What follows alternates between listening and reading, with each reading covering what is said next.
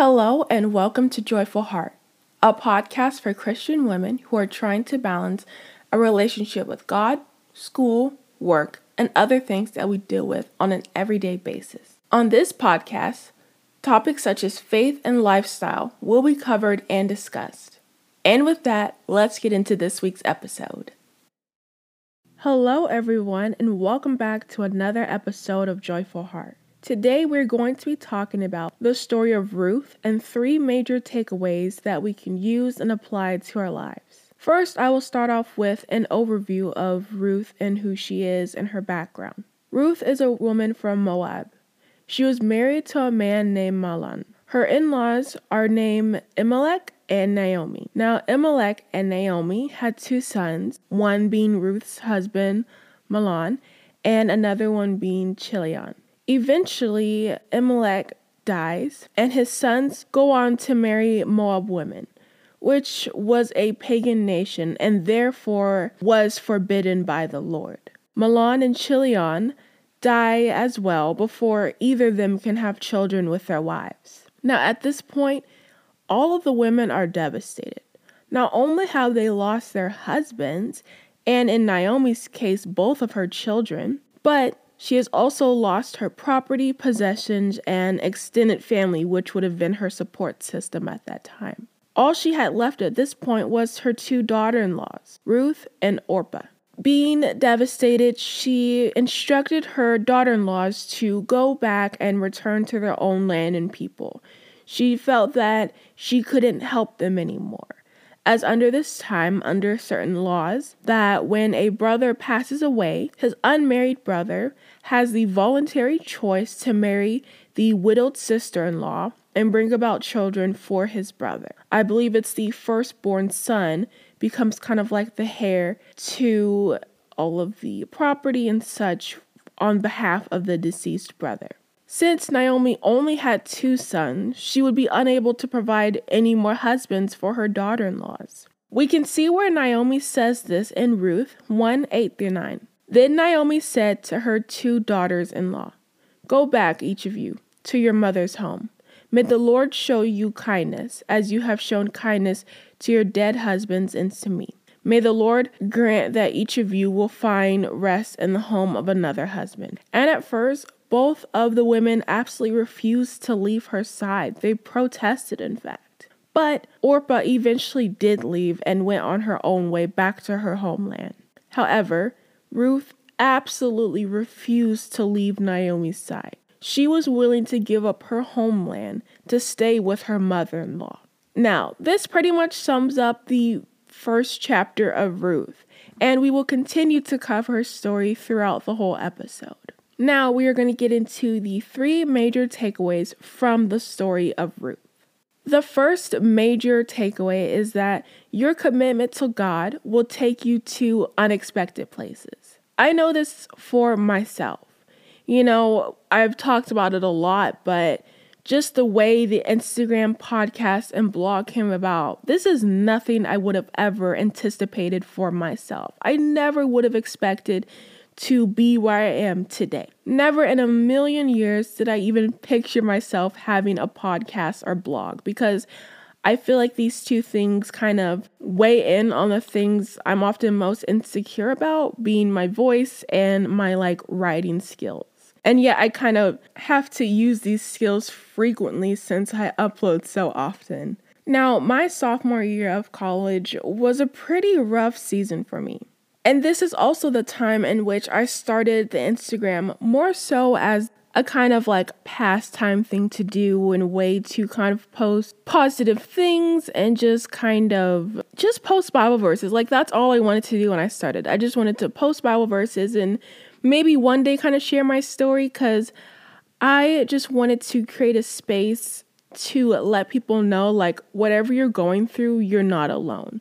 Because with Instagram and social media, it's so easy to feel so isolated and feel like I'm the only one who deals with these problems, you know, because a lot of the times people don't post their reality on social media, which isn't always a bad thing. They want to keep it positive. But, you know, I felt like I was the only one struggling with loneliness and, you know, not having a ton of friends in college. But I think the more you post and kind of get yourself out there, you realize like, no, I'm not the only one who struggles with this. So yeah, I started the Instagram, but then I kind of gave it up because I just wasn't in the right headspace. I just wasn't really feeling it. I got busy with other things. And so for about seven and eight months straight, I just didn't post on Instagram, didn't think about it, and was honestly about to delete it and kind of forget about it. But then I felt this need to restart it during the pandemic at the start, and that led to the podcast, which led to the website and the blog. Ruth was from a pagan nation. She came to know the one and true God through her marriage. At this point in her life, she so could have easily given up on God, especially after all of the loss that she went through and she witnessed. However, she decided to commit herself to God and to Naomi. And we can see this in Ruth one, sixteen through eighteen. But Ruth replied, "Don't urge me to leave you or turn back from you. Wherever you go, I will go, and wherever you stay, I will stay.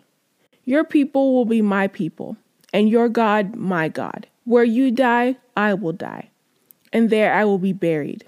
May the Lord deal with me, be it ever so severely, if even death separates you and me." When Naomi realized that Ruth was determined to go with her, she stopped urging her. She was fully willing to give it all up for God and deal with the uncertainties. And we really don't even know. She might not have even been that familiar with God, but she felt this urge to, one, not abandon Naomi and not abandon God. You know, there are so many uncertainties ahead of her.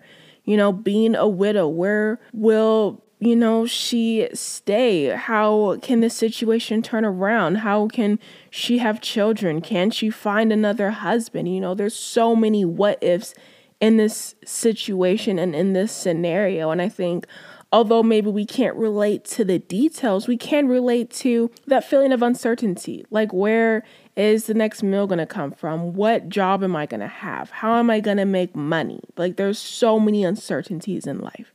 The second major takeaway is God works all things for good. Ruth's story started off with back-to-back-to-back tragedy.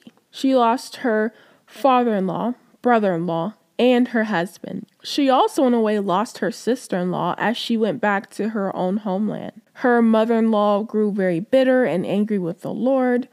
She had little to no hope of a future husband or children. However, she had no idea that God had something so incredible in store for her. Not only did this include a noble husband and redeemer, but also a place for her mother-in-law. A lot of us have had bad things happen. You know, I can say this like positive that anyone who hears this has had something bad happen. They've been through something traumatic. They've, you know, just dealt with really rough seasons. And sometimes it's like, God, why is this happening? And like, we see this verses where it's like, God works all things for good for those who love him. And you're like, well, what is good about this situation? I've asked God the same question myself countless times. Like, when you are in the midst of a hard season, a hard situation, a loss, whatever it may be that is negatively impacting you, it is so hard to imagine this turning out for good. Like, how can this be good? How can this be made into a good situation when I am struggling? But that's the thing. We have no idea what God has in store for us. God can turn even the most horrible situations into something for good, for either his kingdom, for his people, for, you know, yourself and your life. But it's hard to understand that in the moment, but that is where our faith comes through and carries us from the bad time to the good time, from the bad scenario to the good outcome, because you can't get yourself through it all on your own, because your mind will start to wear you down. You'll start to be anxious and worried. And that is why God says, just leave it all to me, because you have no idea what I have in store for you. And he was saying the same thing to Ruth and Naomi.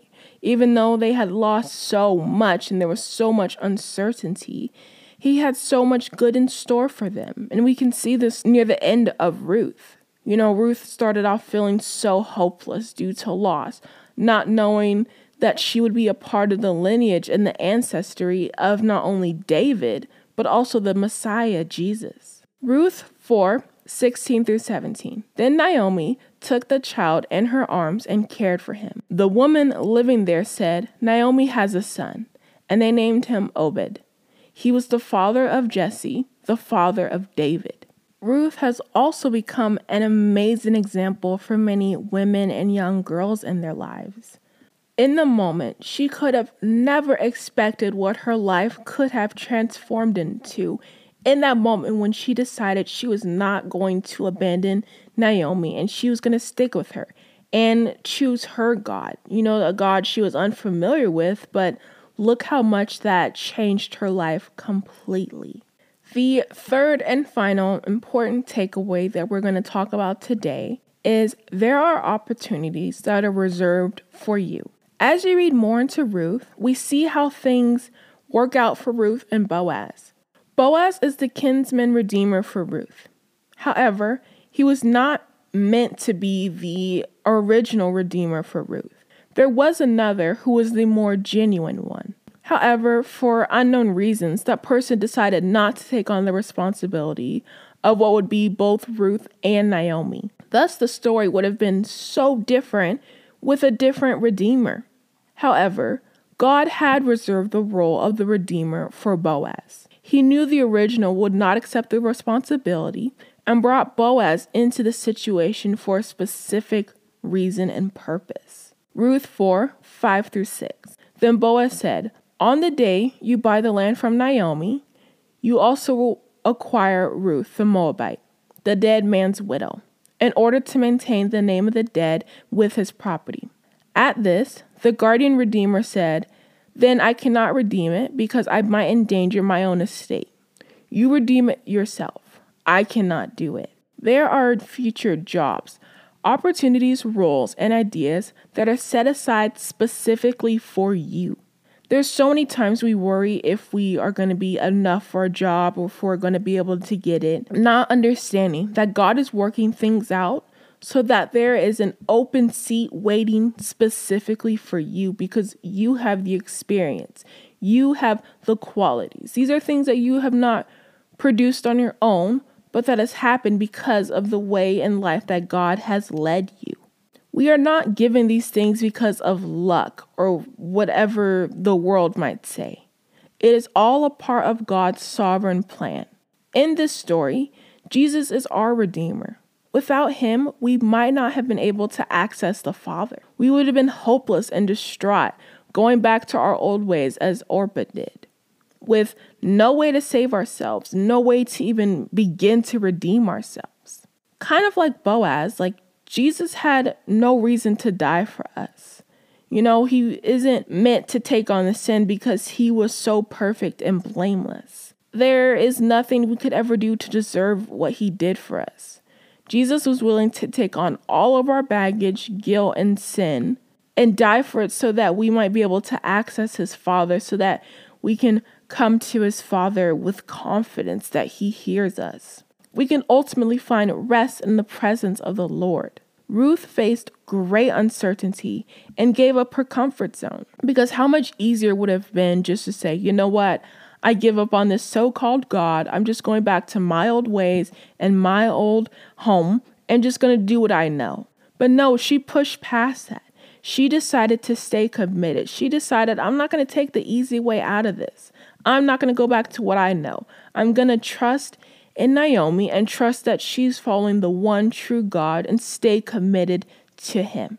We have to take many leaps of faith in the pursuit of the Lord. It's not going to be easy, but it is going to be worth it. And I wanted to talk about this because I just recently read through Ruth myself, because even though it's very short and I've read it a few times, I feel like every time you read scripture, depending on the, you know, season of life you're in, the age you are, like it's going to impact you in different ways. And I don't know, it's just such a beautiful story of commitment and redemption, and how, you know, even though it started off with loss and tragedy, it ended in a great ancestry that led to the Messiah, that led to David. You know, and she had no idea that that would come about. She was just trying to be redeemed. She was trying to be faithful and to be committed. And look where that paid off. And even though she wasn't alive to see it, she was still a part of this successful lineage, of this lineage that would change the world as we know it. A lot of the times we have to do things for, you know, prizes we may not be able to experience, but if we are benefiting the kingdom of God, if we are glorifying God, then that is a prize within itself, that you're doing something for God and not just for yourself, or you're doing something for future generation and not just for yourself. So I hope this was good for you guys. I hope you really enjoyed it. Um, maybe I could do more like important takeaways from different stories in the Bible, because there are so many. And these are just the three that I picked out. You know, you may read Ruth and find three of your own. And that is the amazing thing about the Bible, is that God speaks to us in different ways. Different ideas resonate with us at different times, because that is how you know the Bible is true and active and living. So I hope you all enjoyed this. If you like this episode and want to share it on Instagram, be sure to tag me at joyfullheartt. If you like this podcast, it would mean a lot to share it with a friend or leave a review on Apple Podcasts, because it really does help the podcast in the long run. And I will also have the show notes in the description for all the verses that I mentioned. So I hope you all have a great rest of your day and a very blessed week.